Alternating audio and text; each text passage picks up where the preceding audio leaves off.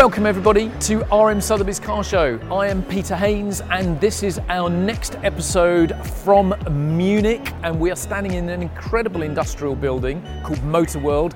It's full of car stuff. Cars, obviously, and other stuff, but we're mainly here because we've got an auction. Our first ever Munich sale. If you're watching, you might be able to see some of the cars over my shoulder, but it's an incredible location. And we're going to be talking to a couple of guests in the second part of this show. One is Marcus Gorig, who is our German market specialist, who's based here in Munich, and the guy kind of responsible for getting this auction off the ground. And also Zander Heinen, who is one of the guys that actually got Motorworld off the ground. And he's going to tell us a little bit about what this is all about conceptually and why it's a fantastic place. But before that, we're going to talk to Will Smith and Anders Bill, two of our specialists, and we're going to talk about some of the incredible cars that we've got on offer here in Munich. In particular, a big collection of BMWs that have come here, and they're all no reserve. So that's very, very exciting. We are in a building which I'm reliably told used to be a repair facility for old locomotives. Yeah, it's like a large train depot or something like that. A large sort of train depot, and it's massive, and it's basically a steel construction, and there are massive kind of RSJs and girders and all sorts of kind of things that used to do something very functional and don't do it anymore. Yeah. But this is an amazing location, isn't it? It is. Super impressive, and the vision that was required to transform it into what we see it as today, and to install what you basically have is the frame of the building, for those that can't see, but with all of these pods internally slotted in to the building. So they haven't really touched or interfered with the fabric of the building, which is brilliant because it's just, everything is exposed, it's super industrial, and I think it lends itself perfectly. I absolutely love it. And until I arrived here yesterday, I'd never been. I'd just seen pictures. And it works a lot better in real life than on pictures, I think. Thing is, putting on a car auction is not easy. Putting on an auction is a logistical nightmare, and people don't really appreciate it, do they? I mean, putting on an auction is, for us, very expensive because we need a huge space. Yeah. We also have to bring out a lot of staff, so we need a hotel, and we need all sorts of, we need office space and all the rest of it. What is amazing about this is, unlike most of our auctions, where the hotel could be 2 miles away, it's all in one place. How much are you loving that? I lay in bed this morning thinking, I need to be at a meeting in 3 minutes. Yep. I reckon I can make that. It's unusual, and unlike, as you say, any other venue that we've been to, and the infrastructure and the dynamic of this place is unlike anything I've ever seen. I don't think I've been to any place in the car world that compares to this. Well, and let's get back to car world, because that's really what matters to me. I mean, yes, we can talk about the aesthetics of the place, the logistics of the place and all that, but let's get back to cars. It's a car mecca, isn't it? I mean, you've got everything. It's here in one place. Well, if you're into cars, old, new, whatever, it's here. Yeah. Well, our special guest in this show is one of the senior founders of this place. So we're going to talk to him in quite a lot of detail about what this was all about. And I know, in fact, that Motorworld in Munich isn't the only one that there are.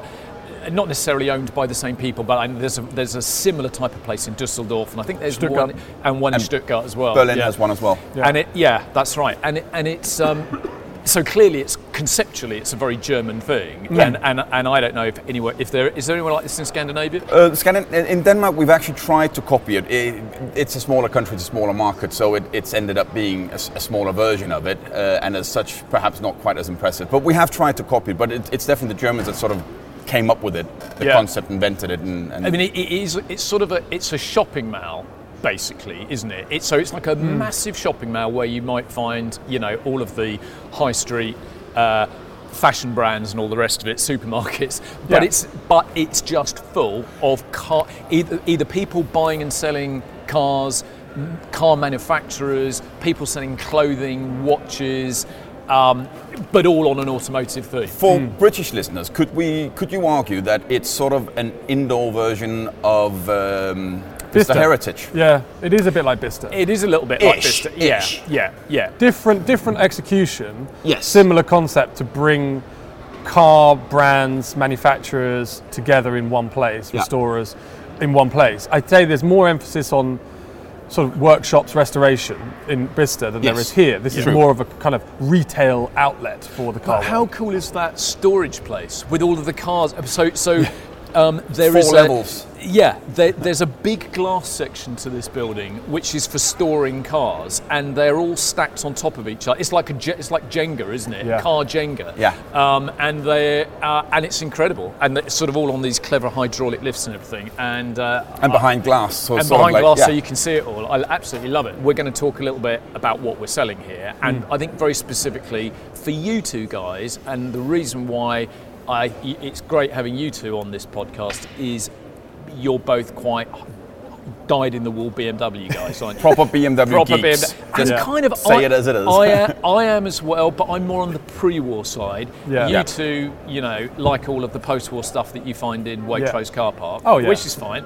I'm happy to talk about that. And the BMW collection we've got is a very big part of the sale. It's all no reserve, so we bloody love that, don't we? I mean, you know, snaffle a bargain. Maybe. It just makes the bidding interesting, doesn't it? Yeah. It does. It's different dynamics. And I tell you what, let's just talk a little bit about no reserve sales because I don't think it's a topic that we've really covered in any previous episode. Clients are nervous, aren't they, about putting a car into an auction without reserve. Yes. So for those of you not familiar with the auction process, if we take a car, and this is true of sort of any auction house selling pretty much anything, furniture, art, whatever, we kind of know roughly what something is worth, but to protect the buyer or from the client's perspective, that individual trying to protect themselves, they set a level below which they are not prepared to sell the car. Yeah. And so unless it makes that price, the car's not selling. Yeah. No reserve is in theory, it could sell for 35p. Yes. We know that's not going to happen.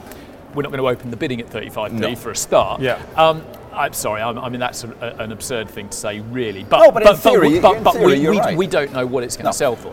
Now, that feels quite dangerous, doesn't it? However, what have we proved? We've proved that actually the values you can achieve in a no reserve sale often quite significantly exceed the same car selling with a reserve. If you have a no reserve lot, you will have double, sometimes treble the number of interest in that vehicle. And as a consequence, more interest means more bids. More bids means more money. Absolutely. So there is a discernible and very real difference between a car that is reserved and a car that is not reserved. And it all boils down to the level of interest that you can generate for that vehicle. I mean, there are certain cars behind us in the BMW collection where we have 20 people wanting to bid on that vehicle. Now, if the car was reserved, I would say that would be 5 people. I agree with that. No, that's because they're all smelling the potential for a bargain. Yes. And that's engaging them in the process. Yes. I mean, but in fairness, there are also some products that lend themselves better to it than others. If it's a product that you know is popular in the market, then no reserve is there's not the perceived risk is not really there because you know it's a product that we can sell all day long at good prices. So you don't actually have that perceived risk of it maybe selling too cheap, yet you still gain the advantage of creating a little bit of hype maybe and getting more people to engage in the auction. It is at the end of the day, I mean a no reserve auction is at the end of the day, it is the purest form of auctioning, isn't it? You let the market speak.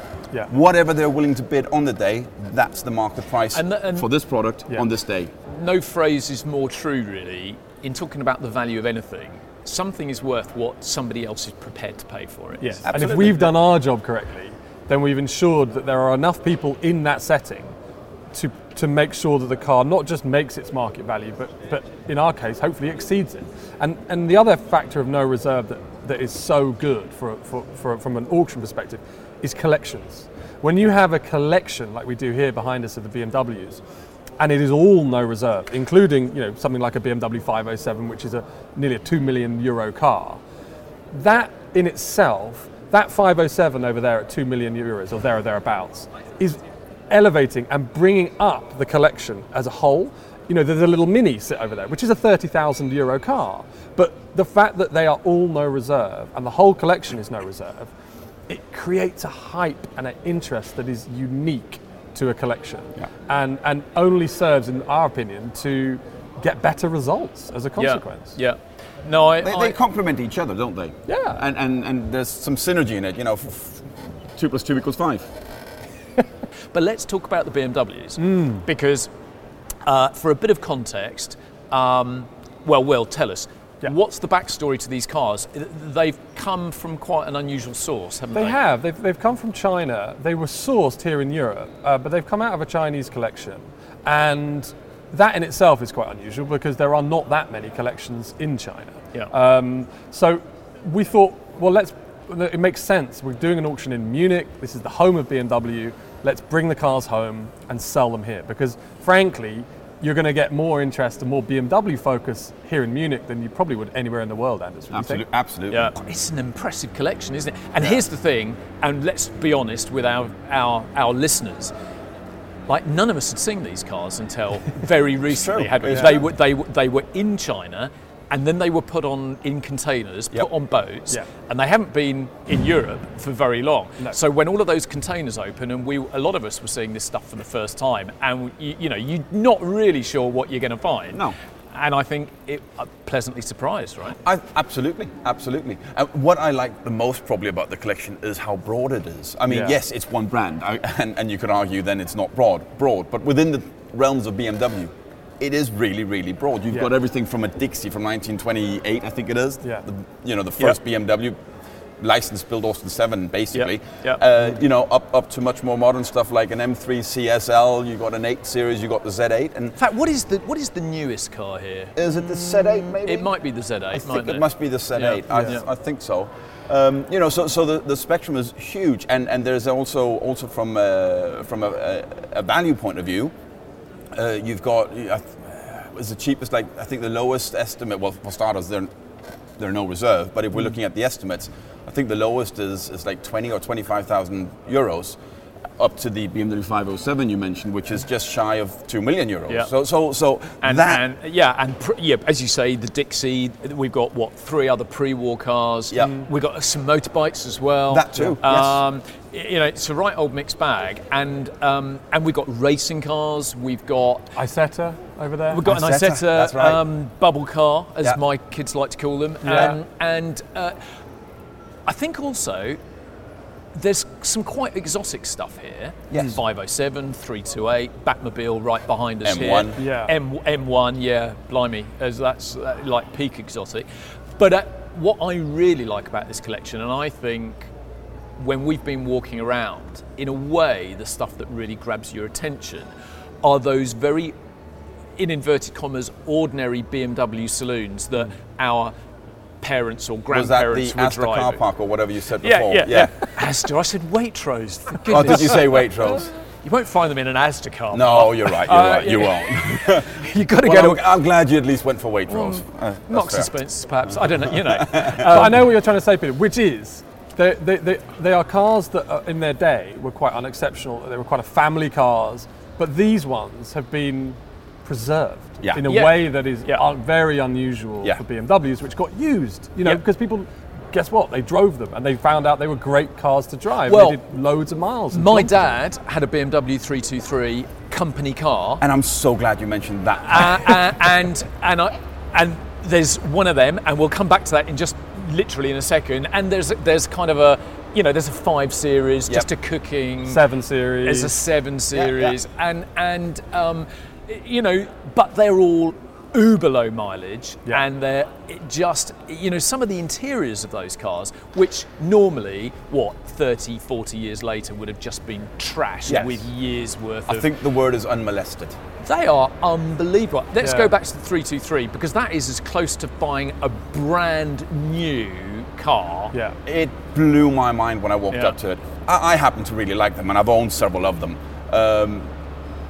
I walked up to this one. I have never seen in my entire life, and I've dealt with these cars a lot, I've never seen another E21 quite as well preserved as this one. It's it's got 57,000 kilometers on it. Yeah. So it's not that it's 0 miles. I mean, it's very low miles. Yeah, but it's not like 0 miles. In fact, the condition belies that mileage. It does. Doesn't it? It looks like a car that rolled out of the factory yesterday, except it's from 1981. Yeah. I've never seen anything like it. And it's I think the estimate is 25 to 30 or something like that. And the amount of beautifully preserved, unmolested, authentic classic car you can get for well, let's see what it sells for, but somewhere in that region is mind-boggling. You can't find them like that. You just can't. You can't. Probably if you went to the pub with a couple of mates and you said, oh, have you seen my new BMW outside? I just bought it. And they go out and they have a quick glance and they go, oh, yeah, you know, I remember. What year was that? 1980 or something? Yeah. And you go, yeah, it's quite old. Yeah, I've just paid 30 grand for it. And they'd look at you and think, are you mad? But would you rather pump 30 grand into a brand new Mondeo? No, thank you. But it's what you said. It's like find another one like that. Yeah. You're not going to find another one. No. I mean, regardless how well connected we are in the BMW world and scene, and I couldn't find another one like that. I really couldn't. No. I'll be honest. Yep. And so what's within the BMW collection, Will, which one are you taking home? Oh, that is so hard. For me, big choice. It's between the CSI Batmobile and the M1, and it has to be the M1 because there are only, I believe, 3 or 4. There are some, it depends who you talk to. I think, but yeah. In that colour, which is a sort of dark, medium, lovely sort of grey colour. Quite stealthy. And the interior is almost unique in that it's sort of brown leather with cloth inserts. Cognac, do we call it cognac? I think we call it cognac, don't we? Because it's quite a warm brown. It's super unique, isn't it? It is. It matches actually your lovely waistcoat. See, so you can't have it. I'm going to have it's mine just because of the waistcoat. It was BMW's first supercar, wasn't it? Could you argue their only? Mid-engine two-seater with motorsport heritage. It's a car that kind of was taking the fight to the likes of Ferrari, wasn't it? Yes. Yeah. Two seats, mid-engined, and Porsche. I think in the racing world, yes, they were out to beat the 911 turbos. Was out there to beat Porsches, and they went racing with it. There was a one-make series for those, wasn't there? And some great road cars, and they are rare. I love the two BMW badges on the back. Yeah, people but always sort of give it a bit of stick for that. No, I love it. You know what? I mean, gives it symmetry. Is it corny? Probably a little bit, but on that car, it pulls it off. It works. I agree. You probably couldn't do it on anything else.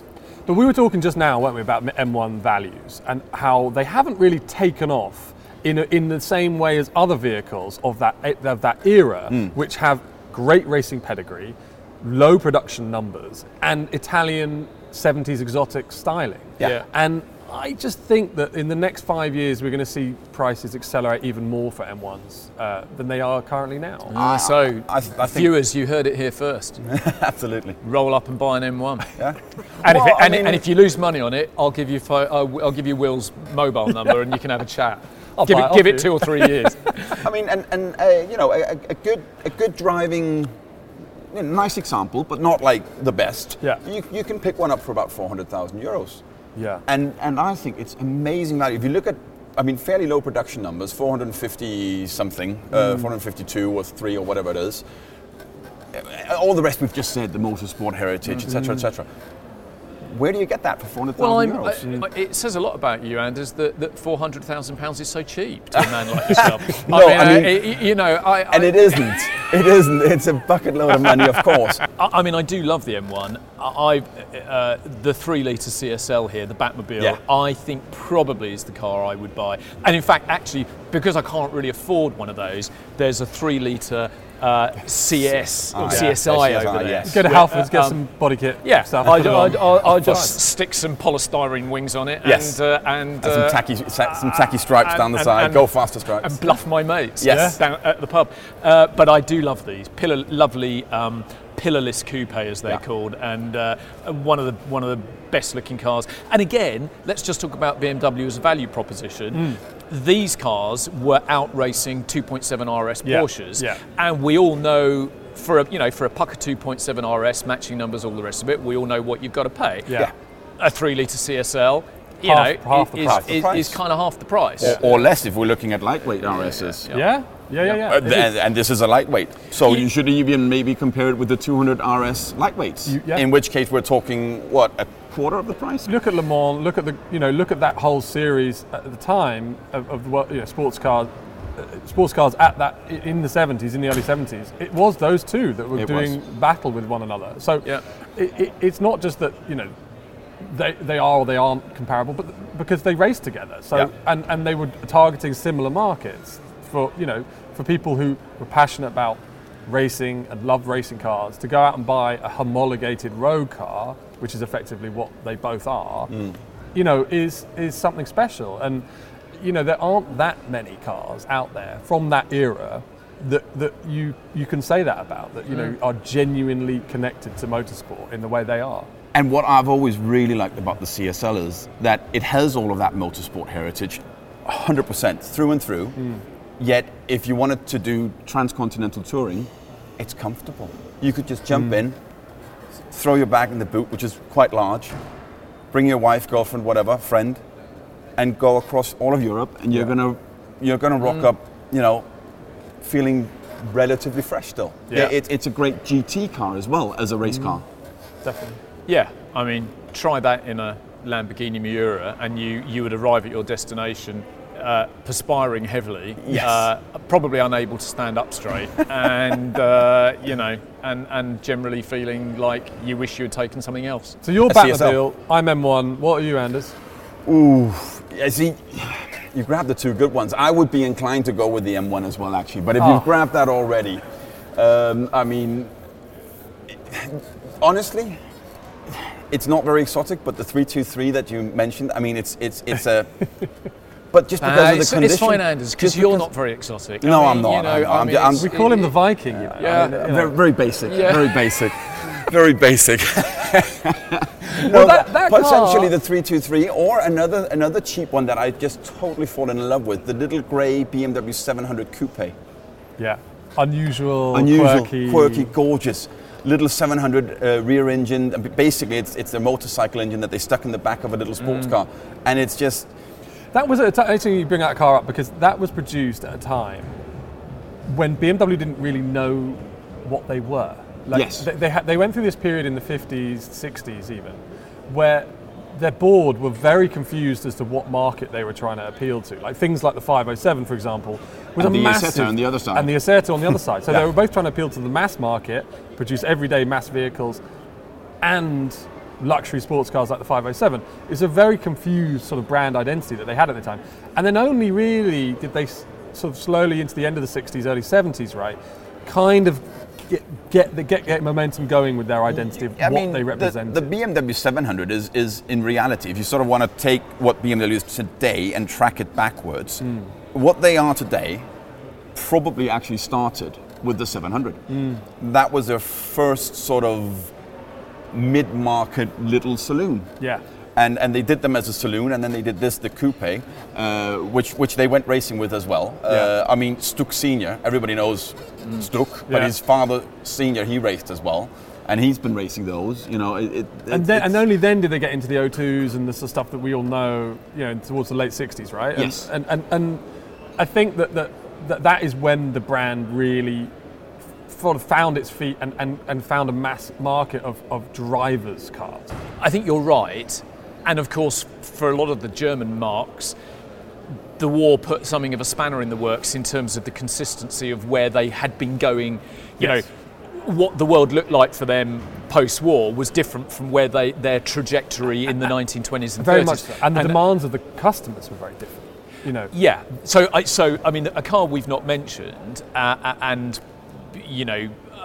a car that I'm through my family very closely connected with is the BMW, the pre-war BMW 328. Yeah. So my dad had one of those for 50 years, and so it's a car I'm very familiar with, and I've done a lot of driving in 328s over the years, and it is one of the most exotic pre-war sports cars ever made. I mean, definitely. I know we can talk about various Bugattis and Alfas and things like that, but if you're talking about a sports car that was way ahead of its time, both in terms of the way it looked and the way it was engineered and its performance and its refinement. I mean, I've got nothing against SS100 Jaguars, for example, but they're of a comparative era. Yeah. You drive an SS100 Jaguar, it compared to a 328, it just feels like a bloody old car. It feels 10 to 15 years older, and it's not. And a 328 is a better car to drive. I have a confession.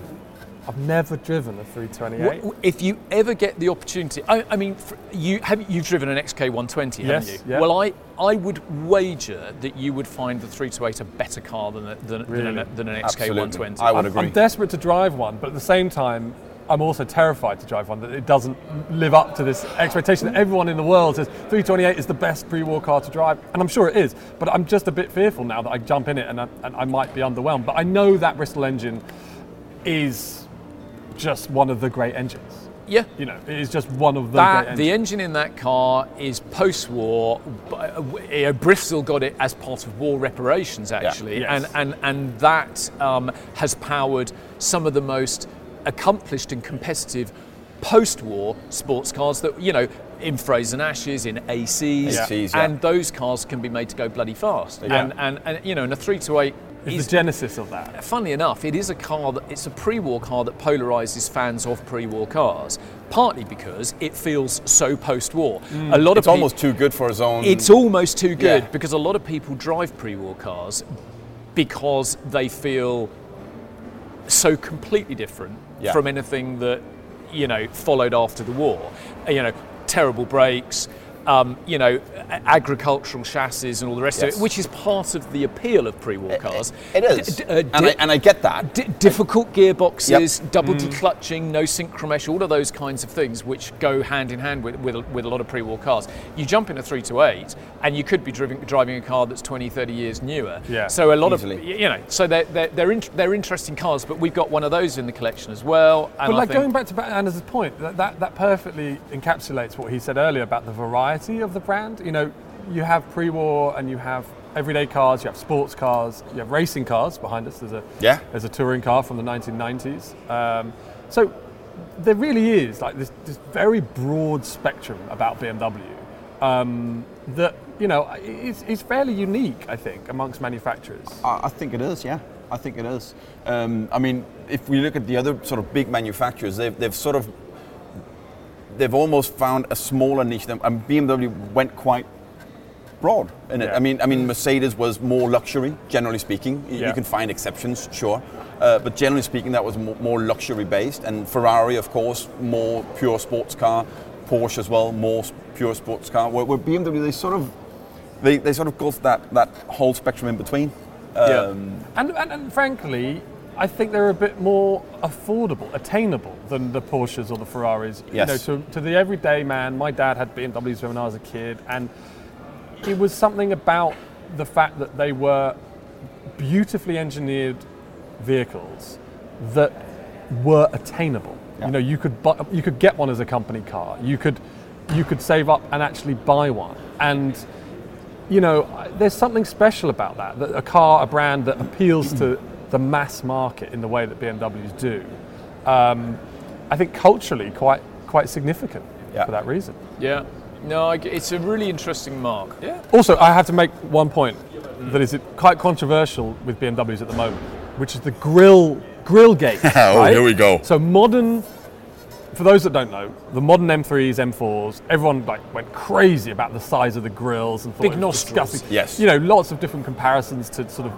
what walruses and I mean what it was considered ugly. I've spent my life being compared to a walrus, but in a good way or a bad. What's interesting is that if you think the modern car grills are big on a BMW, come and have a look at some of the pre-war cars because their grills are like 4 times the size. I've had that exact same conversation with a whole bunch of car journalists who have been very disparaging about the recent design language of BMW, and I said, well, you know, I mean, look at a 328. I mean, it's like it's 3 foot or of grill. Arguably even more so the 315 and 319. Yeah, but I will say, I mean, I agree with you. Well, I know you're right, yet I disagree. Well, that's good. Come on, because I mean. Yes, on a 315 and 319, the grills are absolutely huge. They take up about half of the frontal area of the entire car, if not more. So if you were just looking at size, you are perfectly right. The modern huge nostrils on the BMWs, you could say that they sort of they relate back to those early cars. Mm. But it's not just about the size of it. It's also about how it, size is never everything. Size is never everything, exactly. It's the general dynamic design. Right? It's how it's also how it sort of works with the rest of the design. Yes. Whether it's balanced, a balanced, coherent design. Yes. And on this, and this is just my view, on this I must say I think the large grills on the 319, for example, they fit the car. They suit it. It looks right. Agreed. And I can't say that I feel the same about a new 4 Series. I don't think it, and that's just, I mean, it's subjective, of course, but in my opinion, I don't think the grills on a 4 Series look right. We've got a lot of other cars upstairs we need to get sold as well, yes, most of which do have reserves, yes. So we're going to have to work hard to get them sold, but we've got some great stuff, generally. Yeah, really great product, really. F40s and all sorts of modern supercars, and even like, I've got to mention it, but the Thousand Lakes overall winner, the Mercedes. Yeah, 61,000 Lakes, yeah. That car is just steeped in history, individual motorsport history. Yep. And Altonen drove that car to victory in the Thousand Lakes Rally in 61. Yeah. So we've got a bit of everything. We've got literally a bit of everything. We have got a bit of everything. Yeah. We've got pre-war, we've got exotic, modern supercars, hypercars. We've got some beautiful motorbikes. We've got our rider and driver collection. I mean, the specs on those cars, various Ferraris and Bentley. Have you seen the spec on that Bentley? Yeah, it's insane. It is. Yeah. It was crazy. If you bought, in theory, every car in this auction and started a collection, I think anyone who's into cars would walk into that shed or that storage unit and go, Wow. That is a serious collection of cars. Yeah. And I guess if we can aim to do that with every auction that we do, then I guess we're doing something right. Yeah. Yeah. And of course, just finally to sort of wrap up this part of the show, it's interesting, isn't it, that this is RM Sotheby's. It's only our second auction in Germany ever, or as long as we've been in Europe, which is 15, 16 years. We've been to Essen once, and for a market which is such a significant part of the European collector car scene. Yeah. That's sort of unusual, and this is a topic for a different podcast. But historically, the German market hasn't engaged with the auction process in the way that certain other markets have. But I think there's one very good reason for that. Go on then. And it's cultural. And it is simply that public displays of wealth in Europe are frowned upon. They are not looked at in the same way as in the States, where it's almost celebrated. You stand up, you bid, you go, I'm taking this car home. Mm. That is always applauded and encouraged in America, whereas in Europe, I think it's a lot more sedate and I think people just like to be a bit more private. In all honesty, Will, I know I've worn this terrible old suit and I've got this very, underplayed wristwatch, £20. I'd sell you this wristwatch for £20. That's really what I'm doing. I'll give you 10. I'm just underplaying my wealth. I don't want to walk into a building like this and for people to look at me and think, that guy's minted. You know what? And Will, I think you nailed it. I think you're perfectly right about what you just said. At the same time, that said, I think there's also a reason why we have now had two, and hopefully this one will turn out to be a really good one. I think there's every reason to believe it will. And that's coming back to what we're sitting in Motorworld, and we spoke about how Germany has got several of these in various large cities. It is changing, and I think as concepts like Motorworld and the other similar concepts that they have in Germany, as that's becoming more and more normal and applauded, I think there's a space for these auctions here as well. I think, fingers crossed, we're not going to know until tomorrow evening, but I think we've all got a reasonably positive feeling about this. So let's hope that this is not the last German sale, that we'll be back next year. I'm hoping, and I think we all believe this is going to be a permanent fixture, annual fixture. Love to come back. I love Munich. I love the place. Yeah. I mean, not just. I mean, anywhere in Germany, great, but here, even better. We've had some good beer. Only a little bit. Oh, I had not very much, but I mean, just a small thimble. The beer is very good. Beer. Yeah, and German beer is the best. Yeah, and I wager that we can probably go and find a decent Sausage. Sausage and beer. On that note. And on that happy note, I think we'll wind it up. Sounds good. Thanks, guys. People around me are smirking at me, thinking that I've just said something really horrendous that we're not going to be able to broadcast, which possibly we won't. We might have to edit that out. We'll have to wait and see. Thank you, Anders. Thank you, Will. Pleasure. Stand by, everybody, because we're going to be back for part 2 with one of the men that is responsible for this incredible building that we're sitting in right now. So that should be interesting. See you later.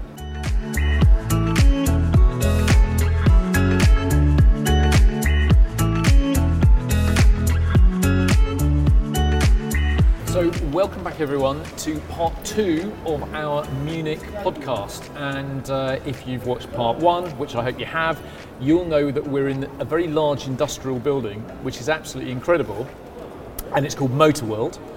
And as the name would imply, it's a building that is effectively dedicated to the world of cars, isn't it? And there's almost everything. There's fuel, there's gas pumps, there's clothes, there's shoes, there's watches, there's cars for sale, there's clothing, there are car dealerships here, new cars, old classic cars. It's kind of an absolute automotive emporium. Now, we are joined, we've got 2 people joining us, Marcus Gorig, our car specialist based here in Munich, and you're really the auction manager for this auction, aren't you, Marcus? And, yes. And a lot of the cars that we've got consigned to this auction, Marcus has been responsible for consigning.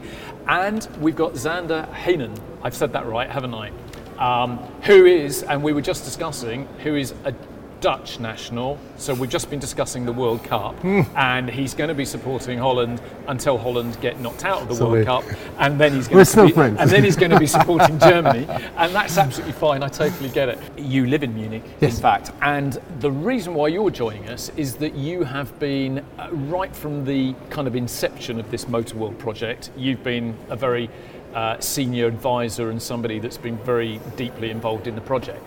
I've never seen anything like this. It's fascinating because I don't think there is a place like this in Italy, in France, in Spain. There's 100% there's nothing like this in the UK. Talking to some of my North American colleagues, they're pretty sure there's nothing like this in the USA. And that's an incredible thing because basically, you know, if something exists, you tend to think that it exists in the USA, right? Too true. So what is your take on why this concept is something at the moment is uniquely German? I think, like with many things in life, the difference is being made by the individual. You have to have one crazy person to start something, and then others will follow. And in the case of Motorworld, it's Andreas Dünkel, a family entrepreneur, very successful businessman, workaholic, petrol head, who always had the vision of creating a space where all the petrolheads come together and where people are being introduced to classic cars, supercars, sports cars, classic bikes, accessories. And it started with one location in Stuttgart, and other people would have stopped there. Yeah. Said, it's going pretty well, let's be happy. And for him it was like the sign that he was onto something, so he created a second, a third, a fourth, and now he has 10 locations currently either finished or under development. It's incredible. And so the concept is that you walk through the door, and if you're a petrol head, there is everything you want under one. It's like, you know, walking into a shopping mall and you know you need to buy some shoes, some clothes, you need a chemist, you need to buy some toys for your kids. It's all in a big shopping mall, and this is so conceptually that's the same thing, right? Yeah. I think it serves two very different groups. Number one, the petrol head, who can come here and buy maybe just a coffee mug for £2, mm-hmm. or a €2 million Lamborghini.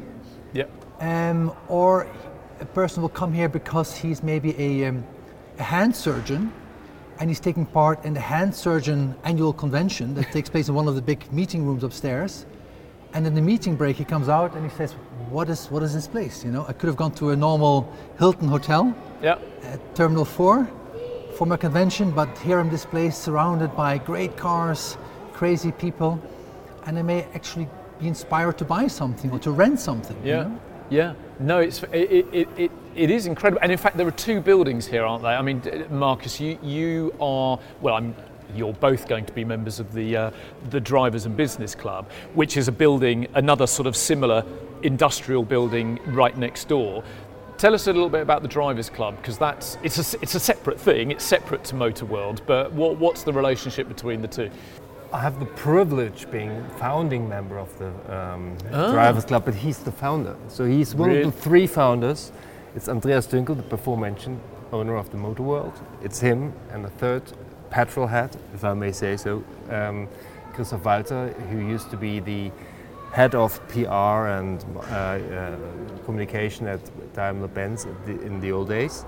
And the three of them, when Andreas developed this huge industrial hall here, the question was, what shall we do with the management building? This is a former locomotive workshop.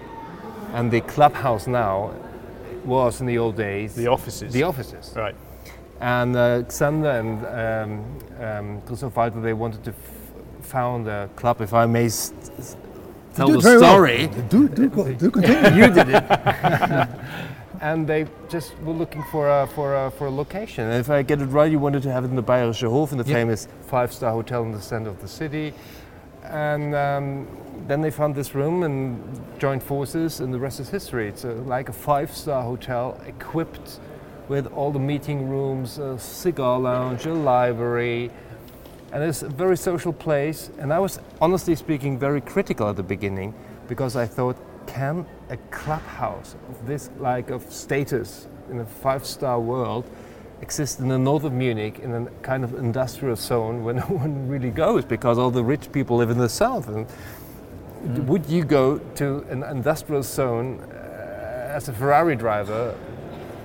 I thought no. And now I'm completely converted. I have to say it works perfectly. Oh, I almost live here now. Yes. Like twice a week, a meeting or a dinner or a lunch date. Well, people love a destination, don't they? This is the thing I say to a lot of people. If you like old cars, well, don't have to be old cars, fast cars. I like motorbikes as well. Quite often you need an excuse to get in your car and go somewhere, because otherwise you end up by just getting in the car, driving it a few miles and then going back home again. Sometimes you need a reason to get in your car. So I'm a member of in the UK of the Goodwood Road Racing Club. Now there's which is great, and there's a clubhouse not far from Goodwood, but really it's in the middle of nowhere. It's in the middle of the Sussex countryside. I mean, it's not like this, it's not an urban environment at all. And you look at that and you think, well, who's going to go? But people do, because they want to, on a Sunday or a Saturday, they want to get in a car, and they have a reason to go and drive 50 miles to get there, and then they get there, they have a cup of coffee, they see some friends, and they go home again. I'm not very familiar with the geography of Munich, I have to be honest. We're in the industrial bit of the city. If you think about Munich as a circle, we are on the top, in the north. Right. That's next to the Allianz Arena, the football stadium. Yeah. So it's not necessarily a living area, and I mean it's not a big. I live in the center of Munich, in the famous suburb of Schwabing, so it's a 4 kilometers drive, but it's not very pleasant, because you go from one red light to the other, and then you're here. But the reason why you're here is because they do excellent food, nice people, and they have a wonderful program over the year. The schedule is very interesting, and you just gather here as a car enthusiast on a regular basis. For those that are watching, you might over my shoulder, there are two single-seater racing cars. They're not Formula One, are they? I'm not exactly sure what they are, because I'm looking at them the BMW. Wrong way up. They're BMW. Okay, but they're upside down, suspended from the ceiling. Above is a sort of a something else that's sort of neon clad and very cool. But the whole. Wherever you look, there's something really interesting to look at, isn't it? And a lot of that, I mean, clearly there are individual businesses and they've all got something to sell, but a lot of the general decor here is owned by the owner, right? Yeah. True. Yeah. Andreas is a great collector of cars, obviously, and motorbikes, but also petrol stations, or old advertising signs from the car industry. Yeah. And the good thing is, like our earlier statement, if there's one guy, or hopefully girl for that matter at one stage, is crazy enough to lead the way, others will follow. So we have, just in our club alone, I think we have 100,000 model cars in our club. you know, not just 19 private planes, which one would expect with a private members club and car collectors club, but also people feel welcome who like the dorky, crazy, geeky stuff, you know, like collecting key fobs. You know, we have people like car key fobs as a collection. Great, you know. And if you go to the Motorworld, if you look up the higher floors, you know, that is meeting rooms. The first floor, the second floor is, you know, they're racing unleashed from Monisha Kaltenborn, the former Sauber F1 team principal. Tremendous modern, high-tech F1 race simulator offer, where you can race live in real time around the world with the same cars at the same track in proper F1 cars.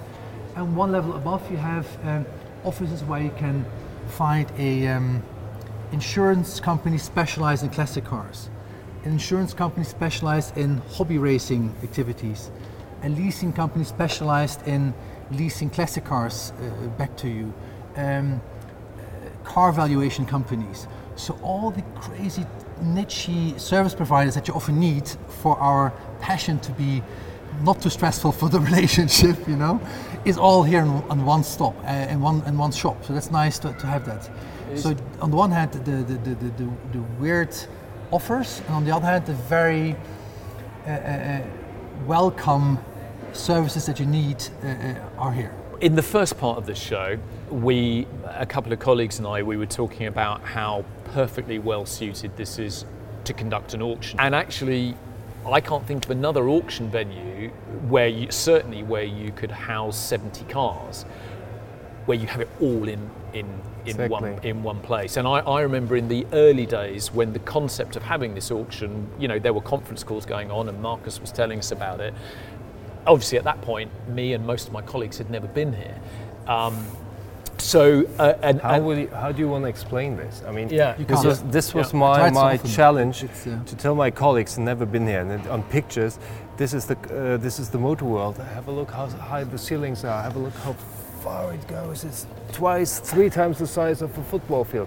So all these things, just difficult to explain, and you have to come here. And I mean, just what you said, the logistics here is so perfect. You have a hotel inside the building, you have the auction room, you have space to present the cars. 5 restaurants? Yes, 5 restaurants. Yeah. You have the clubhouse. And our cocktail party will start in 2 hours from now. And I don't know how many people are already here because it's just vibrant. This is, I'm assuming, the first big collect car auction that's ever taken place within Motorworld. Yes. So from your perspective, does the auction bring something very positive to the environment here? There's a lot of people selling cars here. We're not the only people trying to sell cars here. There are people permanently based here. Yeah. But actually, that's not a problem, is it? That's quite complimentary. I mean, that's exactly how it should be. Yeah. There's this cliche of 1 + 1 is 3, and it's exactly like that. We have a hat maker over there. He's a tenant of the Motorworld. And where you would think, why would a hat maker be in the Motorworld? But he says, so many of my customers are classic car drivers. And I saw him earlier today. He said, I see that just today, some of the auction preview visitors came to my shop for the first time. And that's what we would like to hear, you know? Yeah. That people who share a certain passion for the handmade stuff, for vintage, for heritage, people understand quality. They come to this place and they feel recognized. And if I can add one more thing, to go back to Marcus's stupid industrial zone remark, if I can do some self-advertising, we have 1,200 car parking spaces in front of the house, and it will be 1,900 pretty soon. We're building one more car park. So even if you have the 4 kilometers of traffic jam or traffic lights from Schwabing, poor Marcus, to show up anywhere you want to go at any time of the day and always find a dry car park, you know? Yeah, yeah.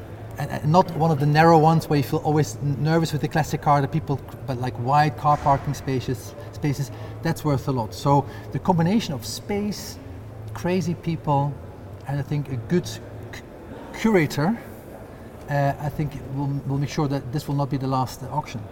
No, I know. We are working on it. Don't worry.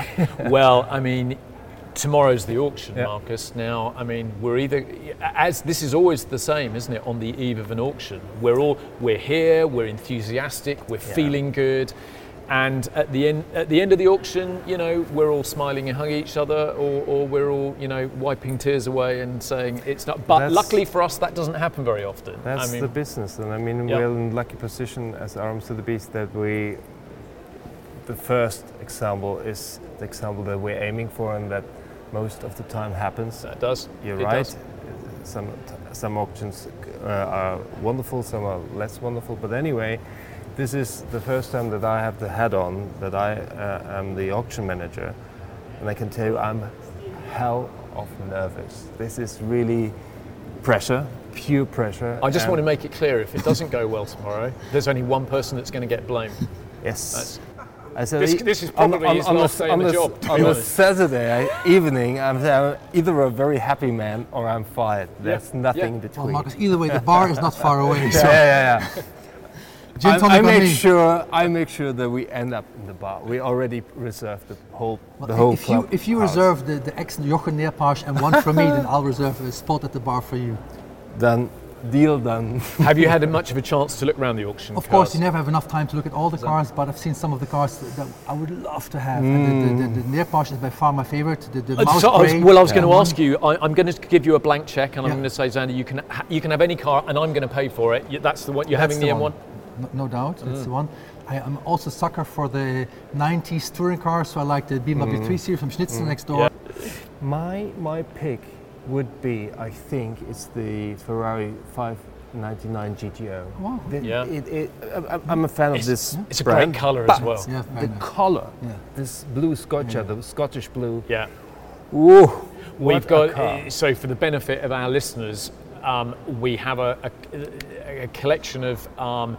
It's what is it? Three Ferraris, one Bentley, and some motorcycles, and a Lamborghini. And bar the Lamborghini, they're all fantastic shades of blue, all deep blues. And for most of those cars, rarely those particular models are rarely found in that colour. Absolutely, and they are absolutely, and they're all absolutely.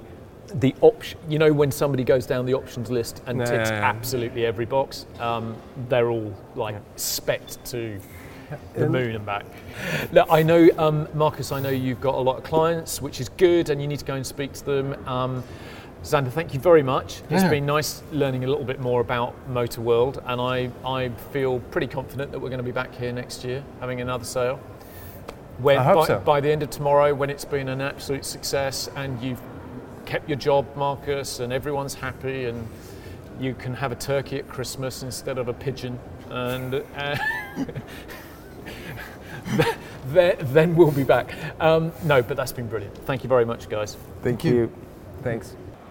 And so thank you to everyone watching or listening. I hope you've enjoyed it. That's it. That's the end of our episode from Motorworld here in Munich. I hope you've enjoyed the show. And if you have enjoyed it and you happen to be watching this on YouTube, there is actually an extended version with a bit more waffle from us, which I hopefully you'll find it interesting. And you can find that on Spotify, on Apple, anywhere else you find your podcasts. It's the RM Sotheby's Car Show. So please like and subscribe, and we'll see you next time. Thank you for joining us.